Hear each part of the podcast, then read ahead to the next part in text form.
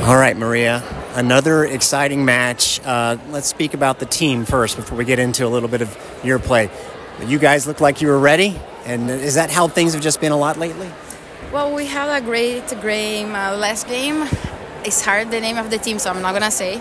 but it was a great win, and uh, that just motivated us to come strong. And we knew it that we have the potential to be this team, and that we are better. So we just show that did you feel like you were in particular comfortable zone because it looked like you were unstoppable, especially those first two sets? Yes, I was really comfortable. I was having fun. I was enjoying the game and um, just playing hard.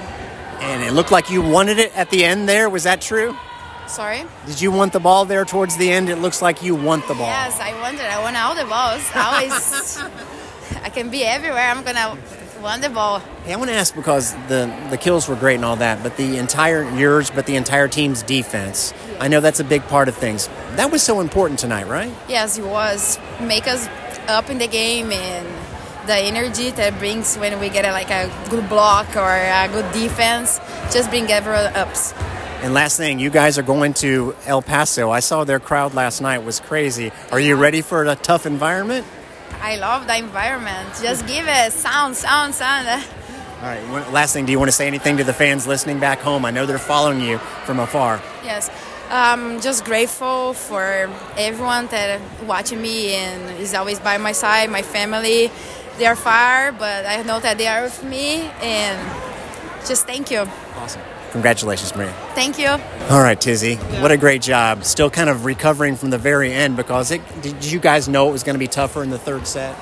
Yeah, definitely. Um, always happen when uh, you win the second set like that with that much uh, difference of points in the score. Then you know that they are going to come back in the third. So we knew about it that they are going to uh, put the um, the feet in the, the step and they are gonna like push hard for us. So so we knew it, so we were expecting it. Uh, but I guess we need to fight harder, and that's what we did. It seems like in the third set, especially, they never got that finish to a roll. And then at the very end, it looked like they were until somebody came up with a big block. Take us through those last two points. I don't know. That was crazy. I don't know. Um, I guess we studied good the game plan. Of helped us a lot, so we knew what was going to happen. So we were uh, really prepared for it. And then at the end, I was like, we have to finish this. Uh, we, we came here. We don't care. We're going to win this 3-0 and, and, and go home. You mentioned Visoto, so you officially have become friends with a Brazilian, a teammate and a coach. Yeah. You're okay with them. Yeah. What, tell people what his addition has meant for the team. Yeah, well, I think it was a great addition this year. Um, he helped us to, to see the game in another perspective that we were not used to these past two years.